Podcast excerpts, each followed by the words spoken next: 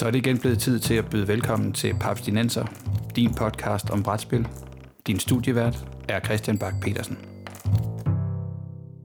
Velkommen til Papstinenser, Danmarks mest dedikerede podcast udelukkende om brætspil og moderne kortspil. Produceret i samarbejde med papscore.dk. Mit navn er Christian Bak petersen og øh, sammen med mig sidder i dag Peter Brix. Hej hej. Og Morten Greis. Hej så. Inden vi går i gang med at øh, dykke ned i øh, en særlig nation denne gang, det er vist også en første gang, så øh, vil jeg lige høre jer, drenge, har I øh, fundet noget fedt ud på Kickstarter, som I enten har spillet penge efter, eller hvor der er dukket noget op? Hvad med dig, Peter? Ja, skal jeg starte? Ja, start du. Jeg har, øh, jeg har øh, for nylig øh, været inde og kastet nogle penge efter øh, brætspillet Terrible Monster, øh, som er et, øh, et mikrospil, ligesom øh, Love Letter, hvis, øh, som, som vi nok også har snakket om før, som simpelthen handler om, at man, man, man er sådan nogle... Øh, det, det bliver beskrevet som, som Magic the Gathering møder Love Letter. Du, du styrer de her kæmpe store monstre, som er åbenbart er terrible, som du bruger til at prøve på at slå den anden øh, spiller øh, ihjel med. Ja, der, der er 16 kort i spillet, og det kostede 5 euro, og det var noget med store monstre, der skulle slå hinanden ihjel. Øh, jeg kunne simpelthen ikke stå for det. Og så har det en, en helt fantastisk øh, art style øh, i spillet. Der er et, et af de her kort, de har sådan en gammel dame, der sidder med klap for øjet og en kæmpe stor cigar. Øh, og, og ja, det er smukt og fantastisk. Og tiden vil vise, om det også er et godt brætspil. Ja, det, det håber vi så på, det er. og hvornår, øh, hvornår, hvornår forventer du, det lander? Er det sådan 100 år ude i fremtiden, eller er det lige op over? Altså, de, de siger forventet levering oktober 2016. Og så er det et Kickstarter-spil, så jeg forventer at se det i februar 17. Okay, vi krydser fingre, vi krydser fingre. Hvad med dig, Morten? Er der noget, du går og venter på fra det store udland fra via Kickstarter? Ja, det er der. Øh, jeg har jo øh, forskellige projekter, jeg har støttet, og et af dem, som er nært forestående, det har nemlig snart et halvt års forsinkelse, som jo en hver kickstartet øh, projekt synes at have. Det er Mare Nostrum, øh, som er sådan et af de her sådan store øh, strategispil, historiske strategispil, hvor man sådan kan lidt af det hele. Man bygger store imperier op, handler og bekriger hinanden. øh, og det glæder jeg mig rigtig meget til at få, øh, få fingre i. Det er en øh, ny udgave af et ældre spil, øh, som de så også har relanceret nu bare større, federe, flottere. øh, og så har man så kunnet som del af Kickstarteren tilkøbe en masse fine små plastikfigurer, så jeg kommer sådan til at have en lidt mere lirret version end normalt, øh, og det glæder jeg mig faktisk rigtig meget til. Øhm, det skulle forhåbentlig lande meget snart her i løbet af sidste del af foråret her, øh, eller tidlig eller forsommer, Øh, og det er så en, det, det er sådan cirka halvt års forsinkelse, vi snakker. Øhm, så meget snart venter der mig en stor, stor kasse i, øh, i posten. Åh, det er fedt. Altså, jeg kan stikke den der med ja. det halve år, fordi jeg har lige for ganske få dage siden fået min, uh, mit Age of Conan, The Strategy Board Game, Adventures in Hyboria, uh. som er en udvidelse til et Conan-brætspil, der kom for nogle år siden, øh, som hed Age of Conan. Og det var sådan en lidt sjov historie, fordi det var et uh, Fantasy Flight game, som så åbenbart ikke øh, solgte helt som det skulle, og så blev det sådan lidt øh, glemt og droppet der. Og så de tre italienske designer, de øh, fik så rettighederne til det tilbage, og også restlageret af, fra Fantasy Flight Game af, af deres spil. Og så lavede de, har de så lavet en, en udvidelse via Kickstarter, som skulle øh, rette op på nogle fejl og, og gøre nogle ting lidt federe. Og den, øh, den er så kommet nu, cirka et år forsinket. Jeg kan næsten slå den, Christian. Vi tager en hel episode om Hvis vi først begynder at dykke ned i gamle spil, ah, forsinkede Kickstarter, så... Ja, okay. Vi, vi, vi lader den stå, hvor den er. Okay, men det er sjovt, fordi vores, øh, vores øh, papskubber-kollega øh, Per, han havde, havde også fået det. Og jeg må med skam sige, at jeg har haft det der øh, selve spillet, altså Age of Conan, stående i lang tid, uden at få det spillet jeg har sådan undskyldt mig med, jamen jeg går jo og venter på udvidelsen. Jeg går jo og venter på udvidelsen, så derfor er det blevet skubbet bagerst i køen. Og øh, vores papskubberkollega Per, han har, har det også stående, og han havde det på bordet dagen før, at min udvidelse dukkede op. Og han sagde, øh, det, er, det er altså lidt en rød butik. så man skal nogle gange passe på med at købe udvidelser til spil, før man har fået spillet spillet. Men, uh, jeg glæder mig nu alligevel til at få det på. Der er rigtig mange uh, små, lækre figurer, og øh, tre forskellige Conan-figurer i forskellige tidsalder og typer. Og, øh, der, er, der er sådan kælet for detaljerne. Det er sådan Ja, det noget lyder rigtig, lækkert. rigtig farverig af Mary Trash. Af italienere. Det er italienske Mary Trash. Det er det, og, øh, Det er jo nærmest ligesom en spaghetti western, ja, ikke? og hvem er det? Det er nogle folk. Er det dem, der har lavet, hvad hedder det? Øh, har de ikke lavet den andet? De der... Du tænker på War of the Ring med, øh, fra Ja, Ares? lige præcis, lige præcis. Jeg er ikke... S- Godt spørgsmål. Jeg ved det faktisk ikke, om det er Ares-folkene. Jeg vil ikke blive overrasket over det, hvis det var dem, der... Om det er det, Der det er det helt sikkert, det er dem. Okay. Øh, og jeg tror, der er, nogle, der er sådan nogle terningemekanikken er overført blandt andet. Og det der øh, War of the Rings, det er jo, det er jo super rost. Mm, ja. Så jeg, jeg håber, at, øh, at, øh, at få kørt det igennem nogle gange i hvert fald, så jeg kan få lidt valuta for pengene. Du må melde tilbage Og- med en rapport senere, Christian. Præcis, så tror jeg måske, vi kan overveje Hyperion, og så kan vi, så kan vi battle lidt på Conan. Gør det. Yes. Yes. Men i dag, der har jeg jo øh, lovet på lytterne, at vi skal snakke om et særligt land.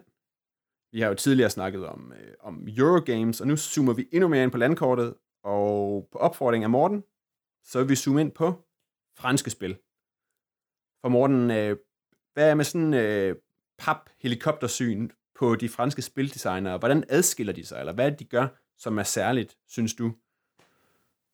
Ja, yeah, det er lige præcis det, der er et tricky spørgsmål. Uh, og et, jeg egentlig har givet mig til at uh, vinde mere. Uh, og det, hvad skal jeg sige, jeg vil lige tilbage til, du nævnte, at vi har været inde på uh, Eurogames tidligere, og det er virkelig det, der sådan afstedkom lidt mit ønske om at komme ind lidt på franske spil. Uh, fordi vi snakkede jo om uh, Eurogames, hvor vi tog udgang uh, for nogle episoder siden, hvor vi snakkede om, at øh, om deres mekanikker, om deres temaer.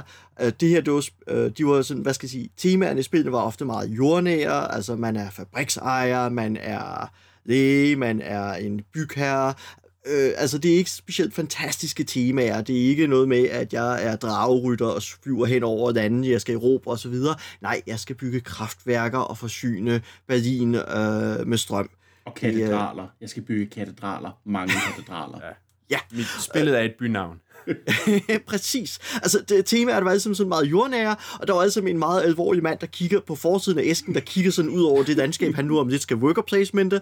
Øh, og de spillene havde alle sammen det til fælles, at øh, meget, altså hvad skal jeg sige, mange af dem sådan en får for resource management spil, hvor øh, i genren sådan worker placement, du siger, jeg sætter mine brækker på det felt her, så må jeg høste noget korn, og så får du ikke lov til at høste noget korn den her tur her, men så tager du til gengæld tømmerfeltet og sætter en mand der, så får jeg ikke noget tømmer.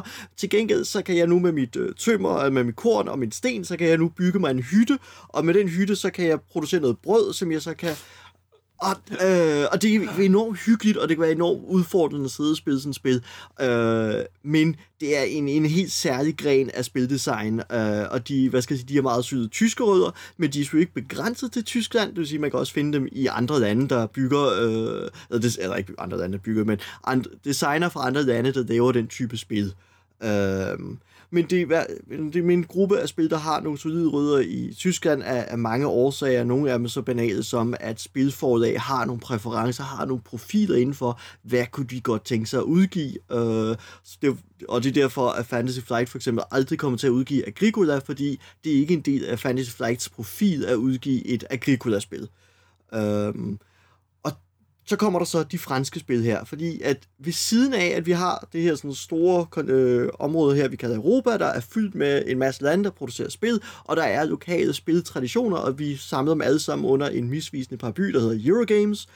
Øhm, så, så kan man ligesom gå ind og pege på øh, nogle undertemaer, og noget af det, jeg synes, der er sådan lidt spændende, det er at kigge på de franske spil, fordi de gør nogle ting lidt anderledes. Altså visuelt øh, er de anderledes fra de tyske, øh, me- mekanisk er de anderledes, spilstilsmæssigt egentlig også, øh, så, så fungerer de anderledes. Altså nogle af dem er, hvad skal man sige, meget lejende øh, spil som Dixit for eksempel, øh, eller Rampage, øh, det der nu hedder Terran Meeple City, Øh, det, det er et spil, hvor man, man leger meget, man digter ting. Der er også spil som, øh, jeg vender lige tilbage til de her spil lidt, der er også spil som, øh, som Citadels, øh, der handler meget om at, at bluff og øh, gætte, hvad de andre spillere har af planer.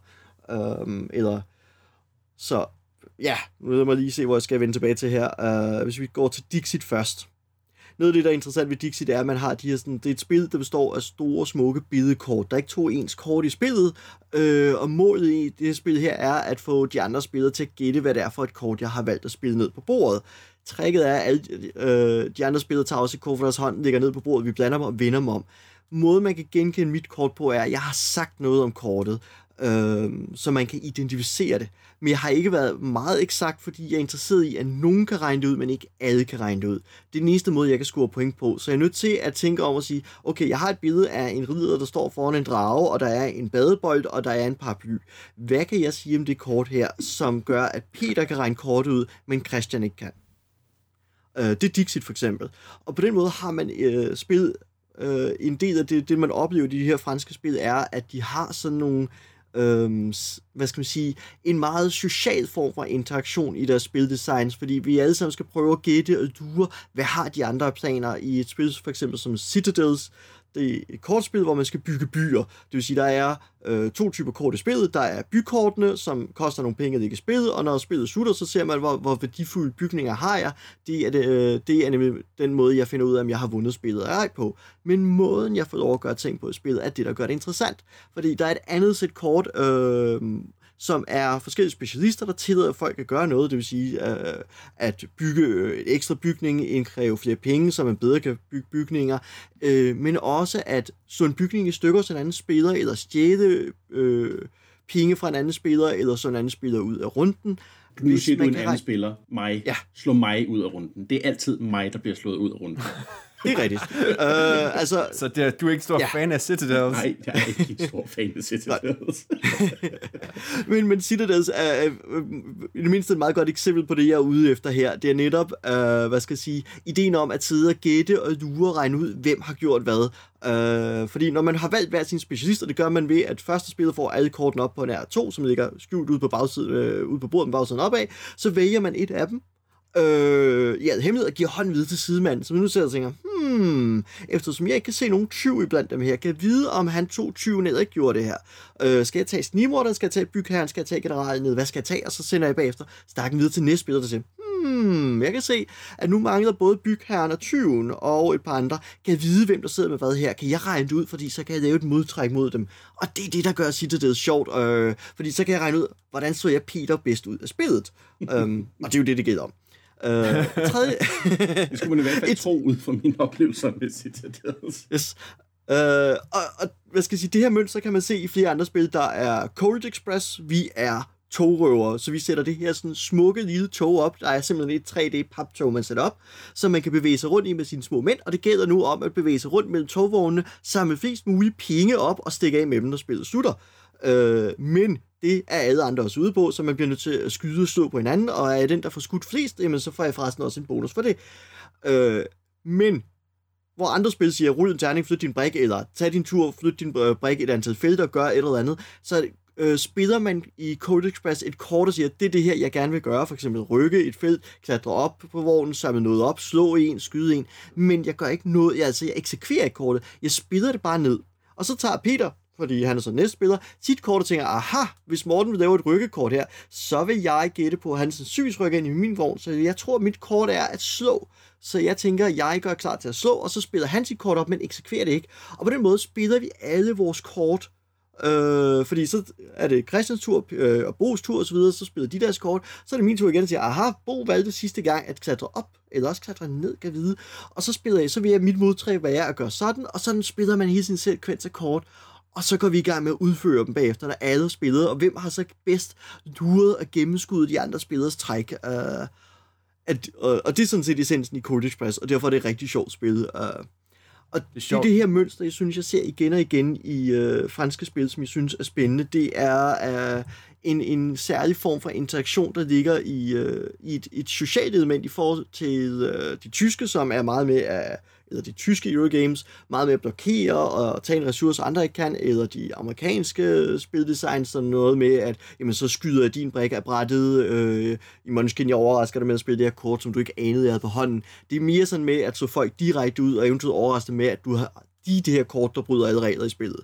Så der, der er sådan en, en, en sjov anden vinkel øh, i øh, de franske spil, og en af dem er som sagt den her sådan, øh, sociale deduktionsmekanik, øh, som mange af dem gør brug af.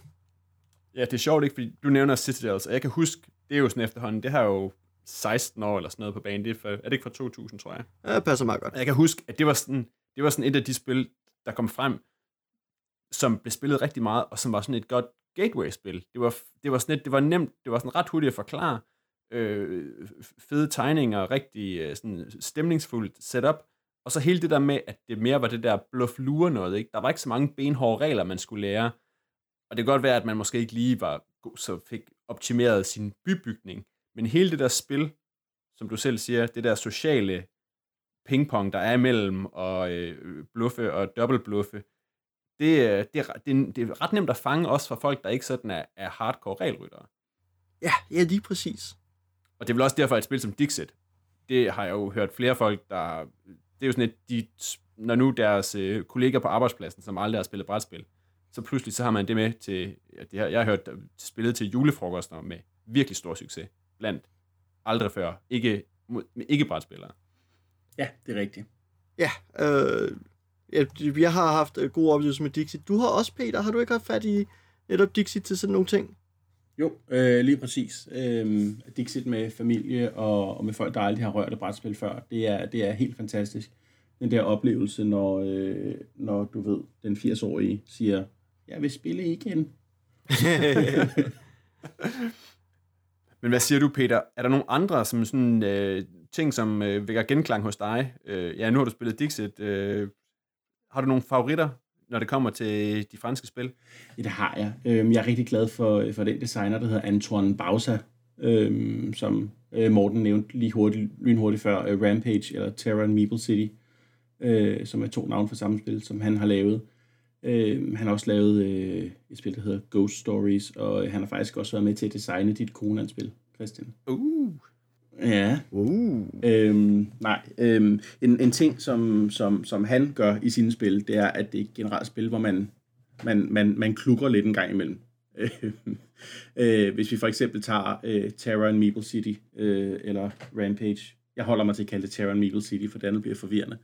Øhm, som, som, som er det her spil om store monstre, som der gerne vil smadre øh, en by og spise alle meeplesne i Meeple City.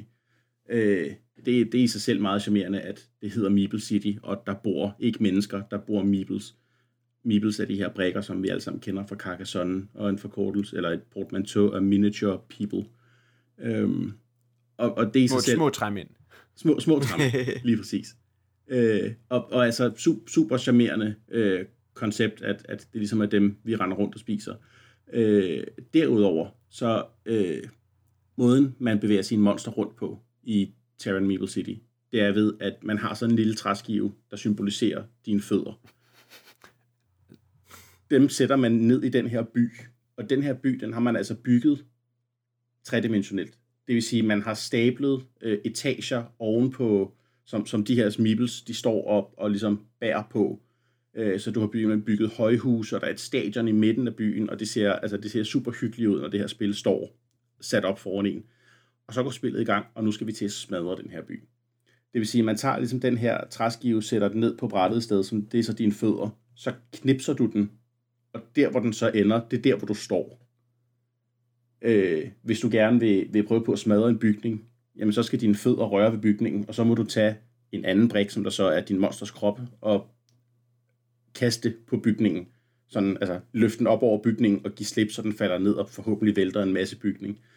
Øhm, monstre har jo, øh, har jo, som vi alle sammen godt ved, hvis vi har set uh, Godzilla og sådan noget, har sådan nogle syre og uh, radioactive angreb, som vi symboliserer i spillet ved, at vi sætter fysisk din hage oven på dit monsters hoved, og så puster du så hårdt du overhovedet kan, for at vælte de andre monsterbygninger.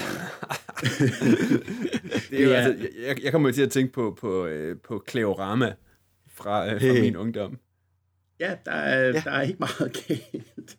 Det, det er super charmerende. Øhm, og, det, og derudover så får du, øh, der er sådan en helt, en helt øh, pulje af forskellige specielle evner, som dine monster kan have, som du får nye af i hver tur, så, eller i, i hver tur, i hvert spil, og du har sådan et sådan en lille, øh, sådan en lille træskjold, så du kan skjule over for de andre, hvor meget du har spist men det har tænder på, som der viser, hvor mange, du, hvor mange ting du kan spise, og så kan de andre slå dine tænder ud af munden på dig, så du har færre øh, mænd, du kan spise per tur, og det er et super charmerende lille spil. Øh, øh, Antoine Bausas anden øh, sådan rimelig store spil, udover Seven Wonders, som jeg ikke er sådan specielt begejstret for, det kan vi tage en anden dag, øh, er et spil, der hedder Ghost Stories, hvor at man, øh, man, man, man bor i en kinesisk by, og øh, der kommer øh, spøgelser, som der gerne vil dræbe alle folk i byen. Øh, det er måske ikke så sjovt i sig selv, men, men alle udvidelserne, han har lavet til det, han har lavet en masse af sådan nogle øh, øh, bare enkelt korts promo kort udvidelser. Det er hysterisk morsomt, når man pludselig får helten, øh, som hedder Chuck No Rice, eller Chuck Norris, øh, mm. eller man får B. Rice Lee, eller Bruce Lee, øh, eller Jean-Claude Van Rice, de hedder alle sammen noget med ris, åbenbart, en eller anden årsag. øhm, og, og på samme måde også øh, det her, jeg synes, der, der generelt er lunefuldt ved, ved de her øh, franske spil. Øhm, til Seven Wonders, der er de her udvidelser, der er, du ved, til Leaders-udvidelsen, der er Louis Armstrong, eller øh, øh, Stevie Wonder. Stevie Wonder, ja, eller der er øh, den, et, som, som, et, som et wonder, kan du få den her, øh, er det en belgisk statue, der er en lille dreng, der står og tisser, der hedder Mannequin. Mannequin. Mannequin Piss. Ja, lige præcis. Ja. Øh, og til den nye Seven Wonders dual-udgave kan du få øh, Essen-messen som et wonder, du kan bytte. Øh, jeg synes, jeg synes øh, generelt, de der franske spil, de er sådan lidt, de er sådan lidt lunefulde. Man sidder og klukker lidt, øh, når man spiller dem. Det er ikke sådan, sådan klaske dig selv på loven af grin, men sådan lidt, øh, øh, det var da meget sjovt. Ja, Det er sjovt. og Det, det er nemlig noget af det, jeg synes, der er, at sådan endnu et af kendetegnene. Det er nemlig noget af den visuelle stil. Um, fordi hvis vi tager Fantasy Flight som eksempel, så kigger på deres spil som Arkham Horror, Eldritch Horror, Elder Sign, Mansions of Madness. Um, godt være, der er fantastiske elementer i, som tentakel monstre, der er ved at flå flyver ud af himlen og æde folk, der løber hen over et tog, som øh, skydende løs med deres Tommy Guns. Um, men grav alvorligt, eller så der er ikke noget humor i det, men hvis man kigger netop på nogle af de der små bonuskort, som du har til Ghost Stories og Seven Wonders, eller hvis du kigger på Medieval Academy, uh, Masquerade, flere af de andre spil, så er der nemlig det igen, det her sådan skimt i øjet, der er noget humor i det, uh, som, som, hvad skal jeg sige, er med til at gøre det, hvad skal jeg sige, ligesom sige til, øh, til os som spillere, at, at det godt være, det er alvorligt, men det er sjov alvor. Uh, og så der er en, en anden visuel stil over det. Det er lidt ligesom, hvad skal jeg sige, at man kan se nogle uh, spil som Louis and Clark for eksempel, som er et forbistret godt worker placement type spil. Uh, tegnestilen i det er meget uh, tættere op af en uh, fransk, tegne, fransk LB's tegneserie. Øhm, og har, øh, hvad skal jeg sige, en, en, øh, en, en, i forhold til, hvordan, hvad skal jeg sige, mange amerikanske spil er illustreret, så kan man se, at en del af deres, de franske brætspil synes faktisk, at de ikke er sådan visuelt og stilmæssigt op af, af franske tegneserier. Det, det, sådan, der er en, en anden tradition for, hvordan man illustrerer spil og lader dem se ud som jeg også, hvad skal jeg sige, synes er med til at ligesom sige, fortælle os, det her det er et fransk øh, spildesign. det er også sjovt, ikke? Det er sådan, man, man, man, der, man spiller, vi spiller næsten på lige i hænderne på klichéerne, ikke? Når man sidder og siger, ah, men franskmændene de er lidt sjovere, mens de der tyske Eurogames, det er bare bistert og no fun, og vi skal bare have nogle cubes på det her bræt, og det kan kun gå for langsomt. Og hvis vi kørte på klichéerne, så handlede Ghost Stories om en by, der blev angrebet af alle folk, der bare gav op. Det, det er ikke der, vi er. French military defeats. Yes. Nå, lad os gå hurtigt videre. Okay, okay men, men, det, yes. men det er sjovt, Peter. Ikke? Du, nævnte, du nævnte Seven Wonders, som er et af de spil, jeg har spillet øh, ja, inden for det sidste års tid. Og der har jeg også spillet, øh, der har jeg også spillet Abyss, og jeg har spillet Five Tribes, og jeg har jo for nylig fået i Seven Wonders Duel. Og de er jo alle sammen spil af Bruno Cathala. Hvordan udtaler man det? Uh, godt forsøg, yeah. uh, sikkert rigtigt, forhåbentlig rigtigt, er ingen anelse. Cathala. Nå, men i hvert fald øhm, og det slår mig, i de her spil, der er det alle sammen sådan nogle, hvor man, øhm, hvor man kan finde, hvor der er forskellige veje til sejr. Øh, at man, øh, der er ikke sådan en type victory points at gå efter, eller der er en måde, du kan vinde på. Altså, der er meget mere sådan loose, du kan vælge taktikkerne in-game og sige, om jeg vil satse på det her, eller jeg vil køre den her stil med mit land i Seven Wonders, eller jeg, vil, øh, jeg- jeg går efter de her typer ting i, i Five Tribes. Øhm, der er ikke en taktik, du kan bruge. Øh, er det sådan noget særligt fransk også? Eller er det bare mig, der lige har ramt ned i, i nogle spil, der er sådan lidt, øh, lidt typiske, eller det er måske bare designeren? Uh, det er et godt spørgsmål. Øh, den vinkel har jeg egentlig ikke haft spekuleret over i forbindelse med franske spil. Det tør jeg ikke sige med sikkerhed, om det er.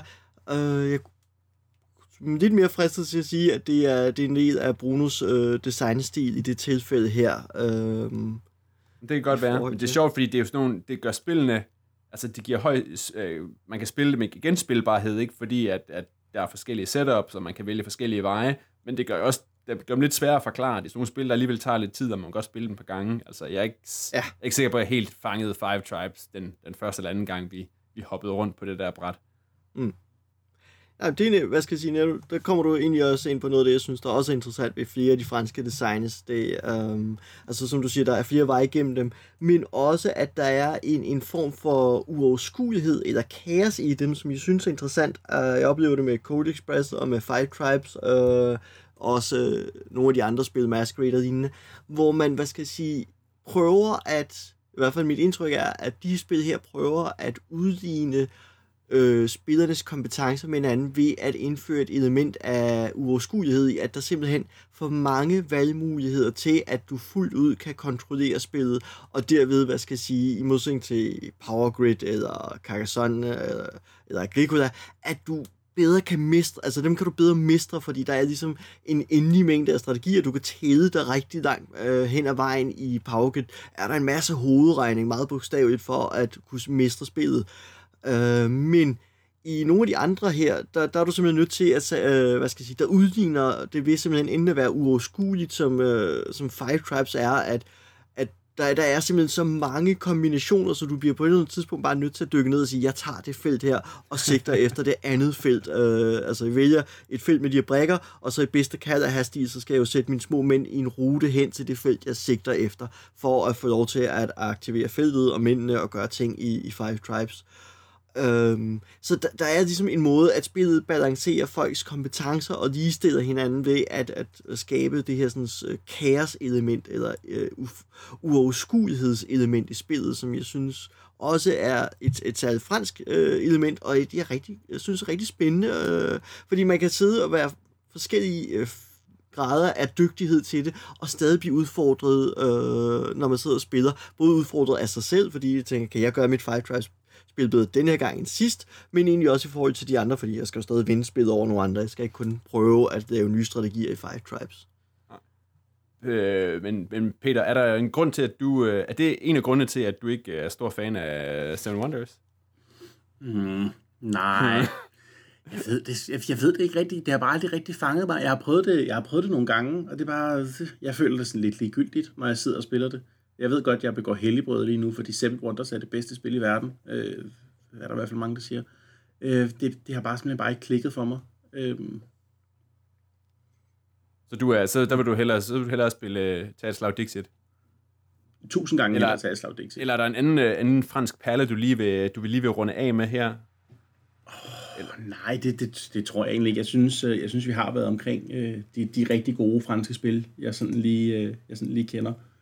Okay. Hvad med dig, Morten? Er der noget særligt, du øh, som lytterne skal gå ud og, og fange, hvis øh, de vil tjekke cremen yeah. af fransk design? Øh, ja, yeah, det synes jeg faktisk. Uh, jeg har et par favoritter, jeg rigtig godt vil plukke her. Der er til dels Masquerade, uh, som jeg synes gør det, kunne burde gøre. Jeg synes bare, det gør det bedre, fordi det har et element af kaos, når man sidder og gør, hvad skal jeg sige, i Q, der har man jo et par hemmelige kort, og så tillader de at gøre én ting, og så, så er det op til de andre spillere. Tror jeg på, at han har baronkortet, når han tager penge fra banken, eller tror jeg ikke på det? Skal jeg kort, som skal ikke gøre det? I Masquerade, der kan man sidde og sige, ja, jeg har dronning, ergo med at tage penge fra banken, og så er der anden spiller, der siger, nej, det er mig, der har den. Og så skal vi i gang med at finde ud af, hvem er egentlig hvem, fordi det ved man egentlig ikke med 100% sikkerhed, når man spiller Masquerade. Man er ikke altid, man, hvad skal jeg sige, man er aldrig sikker på, hvem man er i spillet selv, og det synes jeg er, er helt, vid, øh, helt vidunderligt at sidde og spille med. Og så er der jo noget, man skal ud og opstøve brugt, og det er Mall of Horror, mit, øh, et af mine meget, meget øh, store yndlings øh, zombiespil, fordi at det er et zombiespil, der alene handler om rygstikkeri. Det vil sige, den eneste måde, du kan vinde øh, Mall of Horror-spillet på, det er ved at få rodet de andre spillere. Hver spiller har et lille team af tre eller fire personer, afhængig af hvor mange spillere der er, og øh, spillet kan først slutte, når der er x overlevende tilbage, som kan undslippe med helikopteren. Du kan ikke skyde de andre spillere, men du kan lokke dem i fælder, hvor de bliver et af zombier. Øh, og når zombierne trækker ind i en location, man er i et mall, hvis de trækker ind i øh, blomsterbutikken, eller hvor man nu har forskanset sig, så stemmer man om, hvem der bliver et, og har jeg en pistol, så har jeg en bonusstemme. Man bruger ikke pistolet til at skyde zombier, man bruger dem til at få de andre spillere et med. Og den grad af forræderi og rygstikkeri er bare helt fantastisk. Franske zombier, de er bare noget særligt. Yep, Oui. også det. Vi er med de franske zombier nået til enden af den her episode af Papstenser, hvor vi har øh, rundet franske spil og designere, og er kommet forbi øh, Citadels og Ghost Stories og Terror in Meeple City, som man kan gå ind og tjekke øh, en, både noget video og nogle billeder af inde på papskubber.dk. Vi har vendt, vendt øh, Seven Wonders øh, og Five Tribes. Og hvad var det det sidste hed her? Cold Express har vi også været forbi. ja, Code Express har vi været rundt om, ja, Yes. og Masquerade. Find links til alle spillene på papskubber.dk-podcast. Hvis du har input eller indspark, eller synes, vi er helt galt afmarcheret, når vi øh, siger, at øh, de franske designere, det er, de skyder kaos ind i brætspillene, så øh, skriv til os på papsnenser Det var alt for denne gang. Sammen med mig på øh, Moulin Papstinenser sad Morten Greis og Peter Brix. Papsnenser er produceret af Bo Jørgensen og Christian Beckmann. Jeg hedder Christian Bak petersen og på vegne af Papsnenser siger jeg au revoir. Au revoir. Farvel.